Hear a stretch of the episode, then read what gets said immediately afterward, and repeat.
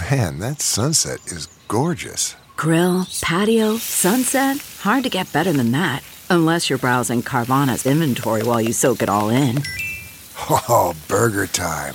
So sit back, get comfortable. Carvana's got thousands of cars under $20,000 just waiting for you. I could stay here forever. Carvana, where car buying meets comfort, meets convenience. Download the app or visit Carvana.com today.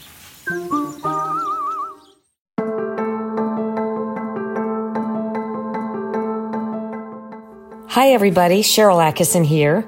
Welcome to another edition of Full Measure After Hours.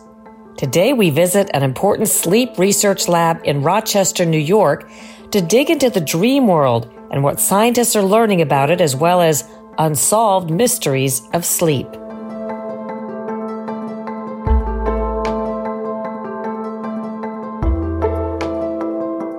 This week's cover story on Full Measure, that's Sunday, May 15th, will examine the science of sleep and dreams.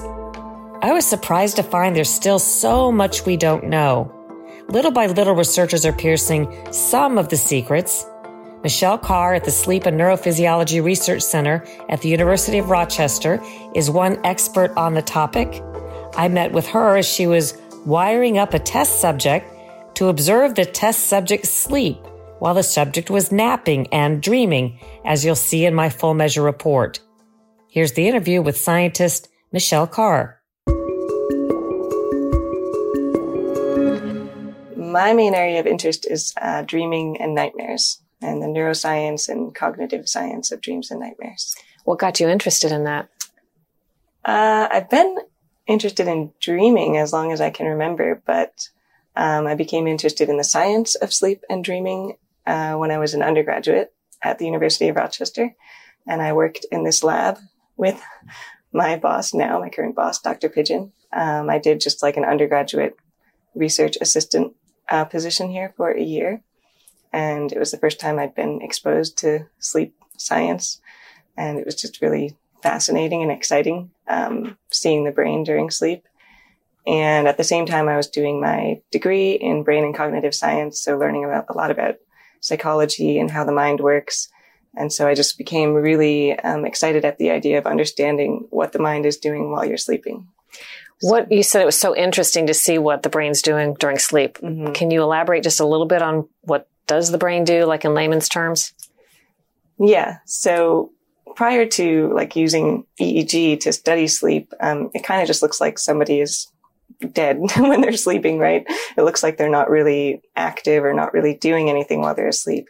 And using polysomnography, um, we can see that the brain is going through different patterns of activation.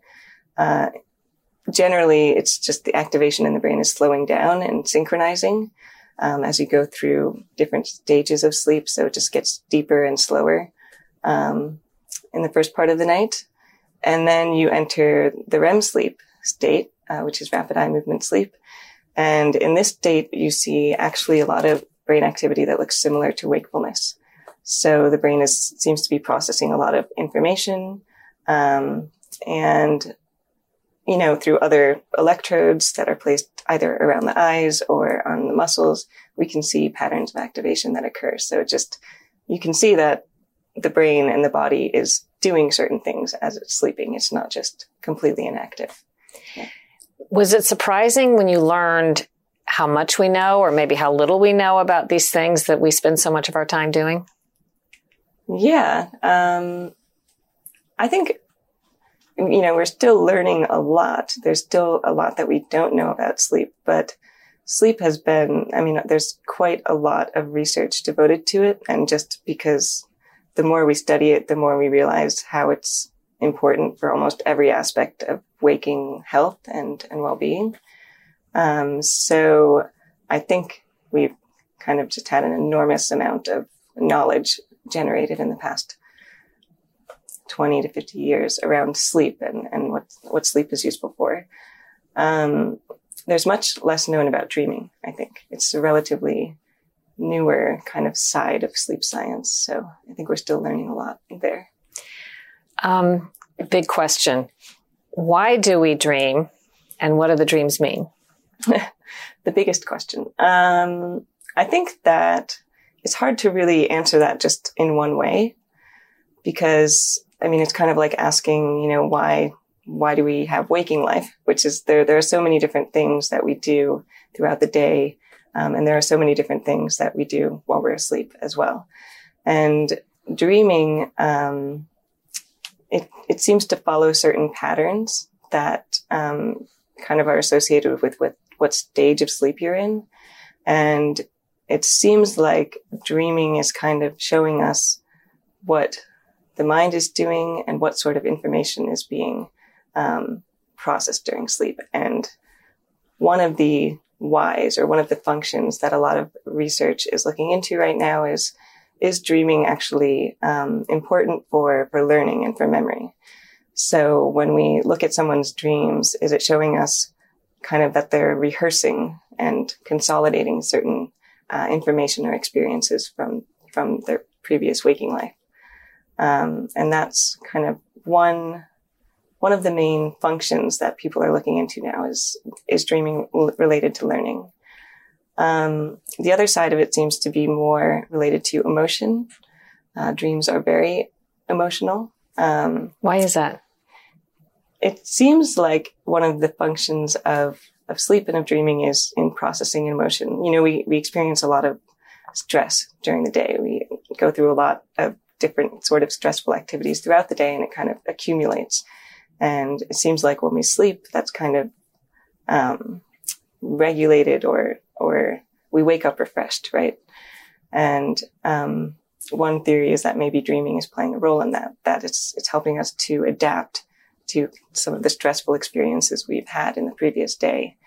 Um, so, so those are kind of two overarching functions that I think we're looking at. Um, is dreaming helping us to rehearse information and rehearse kind of learning tasks that we're exposed to during the day? And is dreaming helping us to, um, I guess adapt is, is one word, but helping us to process emotional experiences and help us to prepare for the next day, all of the stress that we're going to experience the next day. Some people say they don't dream. Yes. Is that possible? It's possible. I don't, I think that a lot of people who say that they don't dream just aren't recalling um, their dreams. So there are some like certain factors that seem to correlate with who remembers more or less dreams.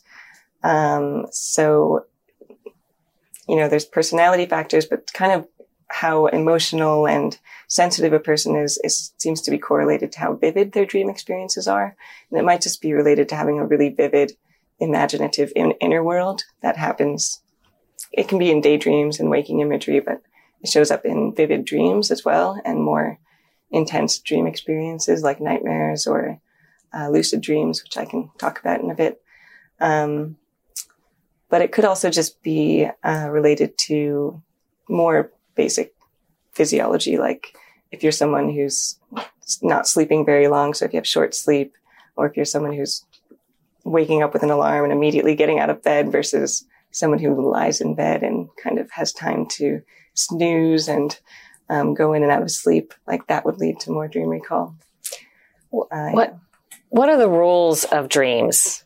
You talked about. I was sort of asking about why when you're in a dream sometimes do the oddest things happen but you don't stop and usually you don't stop and go mm. grandma you're not alive why are you here like yeah. it, you just accept a lot of crazy things Mean, there's yeah. many other things too. Like I've heard you don't die in your dreams. I did die once. Yeah, I've died. but what are some of the rules? Uh, yeah, it does seem like dreams are, are bizarre when we compare them to the waking world. Like the, the laws of physics aren't necessarily the same in the dreaming world. You can fly often in your dreams. Do a lot of people fly? A lot of people fly in their dreams. It's one of, one of the most positive dream experiences and it's universal. People report that. Um, although there's variation in how people fly. Some people like swim through the air or some people, uh, just Superman. how do you fly? I heard you say earlier that you fly. I'm a swimmer. I swim through the air. Yeah. Um, but we were talking about rules. Yeah. Um, so the dream world is just has its own set of physiological rules and everything. It seems mm-hmm. like. Yeah, when we say dreams are bizarre, there are certain patterns of bizarreness that seem to repeat. So, one of them you were talking about earlier is like, I'll be in a house. It doesn't look anything like my house. And yet in my dream, I know it's my house. And that seems to be like the dream is just using kind of general knowledge of, of what a house might look like, but you're kind of guided by this feeling in the dream. Like you sense that it's your house and so it's your house, right? Or you're looking at someone who doesn't look anything like your mother, but you know it's your mother in the dream. Um, so that's one type of bizarreness. And another thing is, um, there's these discontinuities, like these changes that will happen. So you're looking and talking to a friend and then it suddenly turns into the president and you don't even think twice about it and say, oh, now it's the president I'm talking to. So that's like a discontinuity that happens.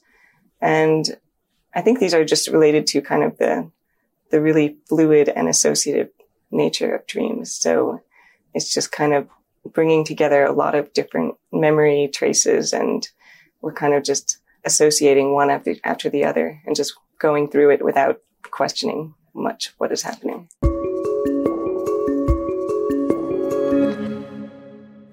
Next, Michelle Carr will tell us what we're learning about lucid dreaming.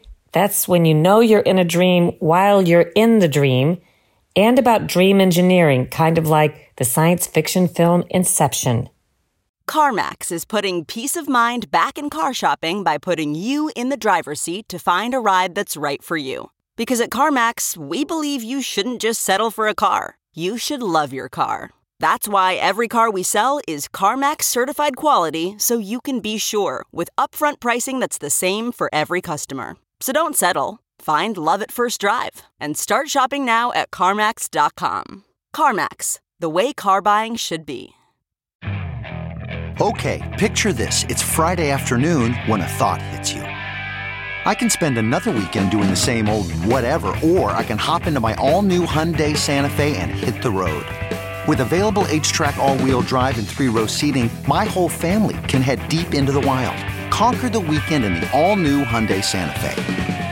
Visit HyundaiUSA.com or call 562 for more details. Hyundai, there's joy in every journey.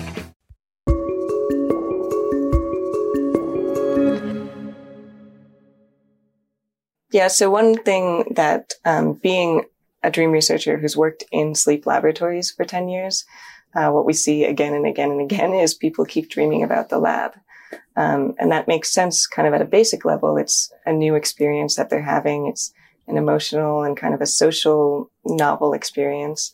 So it makes sense that when you sleep in the lab, you kind of process that information. But what's interesting is that we see these, we're starting to see these patterns in how people dream about the lab. Like, um, it, it just kind of seems like there's, it's, there's certain parts of experience that are more likely to be dreamt about or, or they're more likely to appear in dreams. Like what? Do they dream about you? They dream about the experimenters very often. Um, so the social aspect of dreaming, dreaming is very often social. Um, they dream about the the place, and this is kind of a new thing to me. Kind of the layout of the lab. It seems like maybe like navigating spatial location in the world and knowing how to how to interact with and, and navigate the world is something that dreaming is maybe useful for. So we see them often like navigating corridors and opening doors, and there's, there's a lot of this exploration of the lab in the dream. And to so, get here, you have to go down an elevator yeah. and around corridors. of course, so. yeah, it's difficult to get to the lab. Yeah, a lot of corridors. Yeah. What is a lucid dream? So a lucid dream is when you become aware of the fact that you're dreaming while you're still asleep and in the dream. How common is that? Um, it's very common to experience occasionally, spontaneously, uh, but to experience them more frequently, like some people experience these on a weekly basis. I think that's much less common. Uh, maybe like I don't know the numbers off the top of my head, but um, yeah, you can also though train yourself to have lucid dreams if it's something that you're interested in. Um, you can practice techniques designed to help you become aware of the fact that you're dreaming when you're in the dream. Have people in the lab had those kind of dreams in your experience? They've woken up and told you, I knew I was dreaming? Yeah, that does happen in the lab. Um, and we do some studies trying to induce them in the lab. So of course it happens in those studies, but it does happen occasionally anyways. And I think it, it sometimes is correlating with those dreams where people dream about being in the lab. And so some part of them is like, I'm dreaming about I'm being in the lab, but some part of them also remembers, wait, I'm actually participating in a dream experiment. So I think that can clue them into the fact that they're dreaming. So, um, Will mentioned the movie Inception. Did you see that? Of course. What are your reflections about that film and what it portrayed and tried to explore versus mm-hmm. what you know? Yeah, that film is a lot more um, extreme than anything that we're actually capable of doing in our lucid dreams. Um, but, you know, it, lucid dreaming is a skill that you can develop. So maybe as you first learn how to become lucid, you just become aware of the fact that you're dreaming and that's, you just say, Oh, I'm in a dream. And then you wake up. um, but over time, you can learn to at least initially control your own body in the dream. So you can decide where you want to explore in the dream. Um, and eventually you can start to have what's, um, like c- control of actual things in the environment. Like you can say, I want to go through a portal and in the next room, I want to be in like Paris or something like that. And it doesn't just show up exactly like the waking world. Of course, it's, it's still very creative. Um, but you start to have some, some level of agency over what you're doing in the dream and what your dream environment is, is starting to look like. If, if someone were to ask, how could we advance, if anything, there may not be an answer to this, but what could understanding our dreams better mm-hmm. lead to in terms of scientific knowledge, what we understand about ourselves, maybe our physical or mental health? What do you think? Yeah, um, I think dreams are, you know, corresponding with kind of fluctuations in our own physical and mental health. So I think, you know, keeping track of your own dreams can be insightful for that. Um, you can kind of see things will start to recur. If you're worried about something, you might have that kind of like frequently show up in your dreams. So you know it's something that is on your mind or something that you're worried about. Um, but more basically, I think we're just trying to understand whether the content of dreams is actually playing a role in kind of what I was talking about earlier. Is it actually enhancing memory, for example? So, um, like I can talk about this study. Yes. Um, um, what is the study that you're working on now? Yeah. So the, this is a very typical protocol in sleep research is looking at how sleep and in my case, how dreams are related to learning. Um, and so the basic design is you have someone do a learning task before sleep and then we have them sleep in this case for a nap or it could be an overnight study as well. And then they do the task again after sleep and you're trying to look for correlations between either sleep stages or um, different kind of patterns of sleep activity or dream content and learning.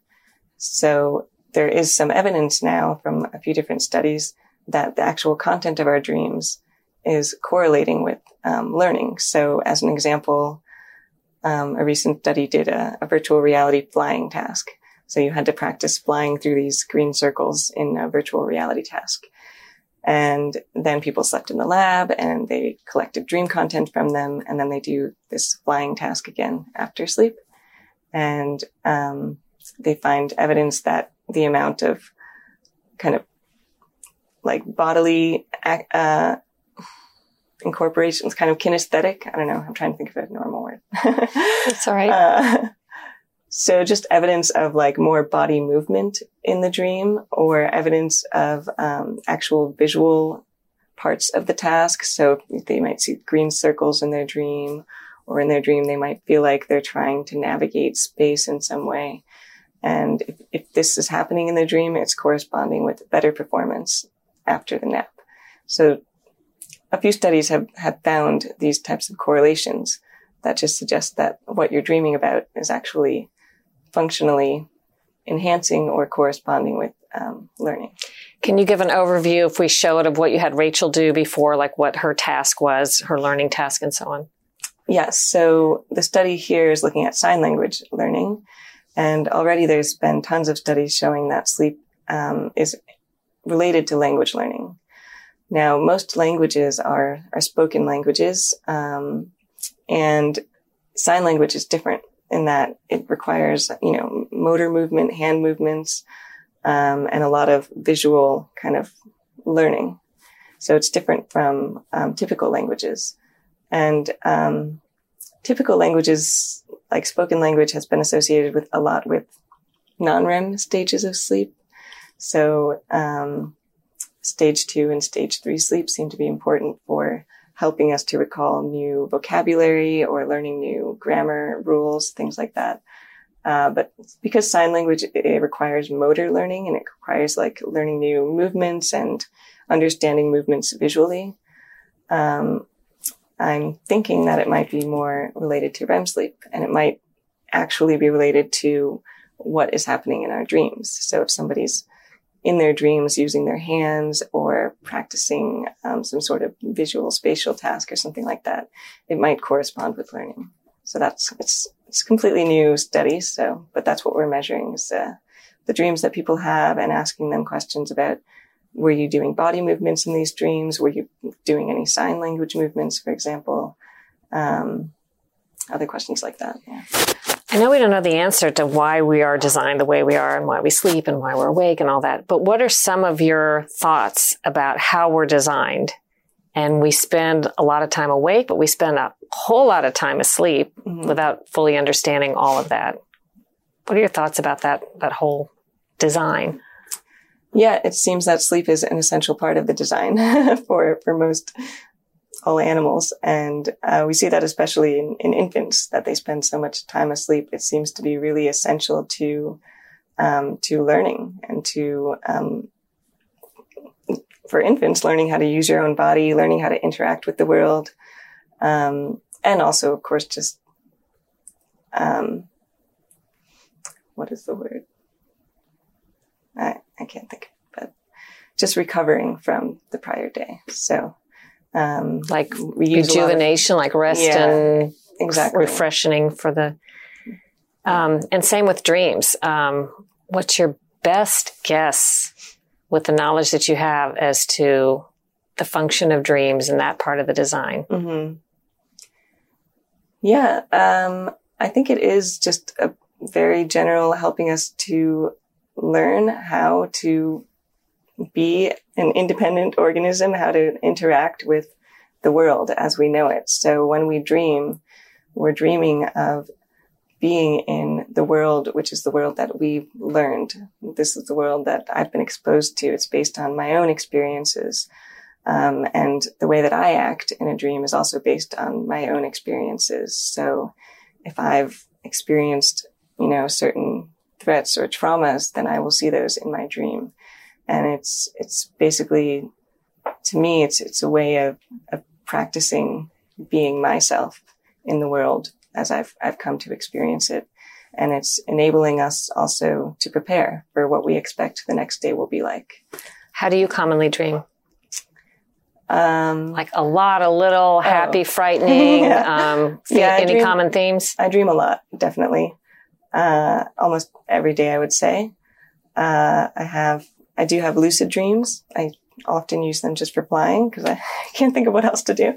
Um, I, a lot of my dreams are, um, mostly just related to waking life in some way, related to things that I'm working on, what's important for me at the moment. Sometimes I dream about work. Uh, sometimes I dream about, um, you know, if I'm planning to see my friends, then I'll dream a lot about not just my friends, but experiences that I associate with them. Um, but then I have like some common recurring bad dream themes, and these are kind of universal themes. Uh, dreaming of being in an out of control car is one that I have. That's very common for people. Dreams of my teeth falling out. That's a common one. Does anybody know why we dream of our teeth falling out? Uh, actually, there was some research on that not too long ago that suggests that is more common in people who grind their teeth. So it's just like the sensation of you grinding your teeth is getting incorporated into your mind and wow, interesting. Yeah. Um, last question. We didn't talk specifically about nightmares. Mm. What are some of your thoughts about nightmares, the horrible side of dreaming. I mean, some people have even fear of falling asleep.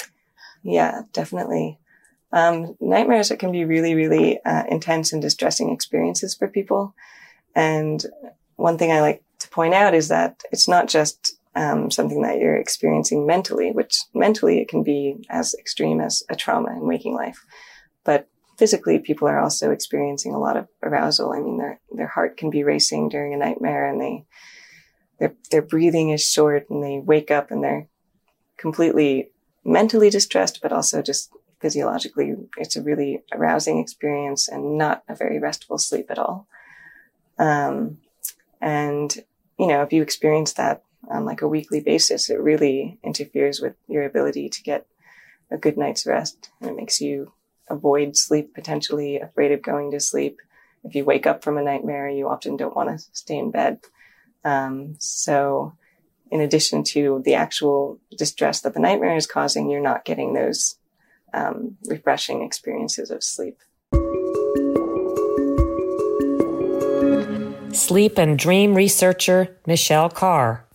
A lot more on this topic in my cover story this Sunday on Full Measure, May 15th. To find a station near you and to see what time we air on Sunday, you can go to SharylAttkisson.com, click the Full Measure tab, and you have the whole list of stations wherever you live. If you don't have a station near you or the time's not convenient, you can always watch at fullmeasure.news online. We live stream at 9:30 a.m. Eastern Time on Sundays. It's all free or you can just watch replays because we post the program usually before noon Eastern Time on Sundays. That's at fullmeasure.news. And we have a free app called Stirr, S T I R R. You can download that and watch Full Measure live or on demand. But the best part about it is there's a lot of other cool programming available on Stirr, all for free entertainment, movies, local news, and lots more. And if you're really into this topic, you can check out my other podcast right now, the Sharyl Attkisson podcast, where you'll hear another fascinating interview about sleep and dreams. I hope you enjoyed today's podcast and that if so, you'll leave a great review, subscribe to it, and share it with your friends. Also, you can support independent journalism by visiting SharylAttkisson.com and clicking the store tab. I have some thought provoking and fun products designed exclusively for free thinkers like you, with proceeds benefiting independent reporting causes like the ION Awards, which I've just started up for original and off narrative journalism. It is a cash prize at two journalism colleges, and I've just expanded that to an additional cash prize for reporting professionals to encourage original, accurate journalism that doesn't follow the pack and just repeat the pack's mistakes.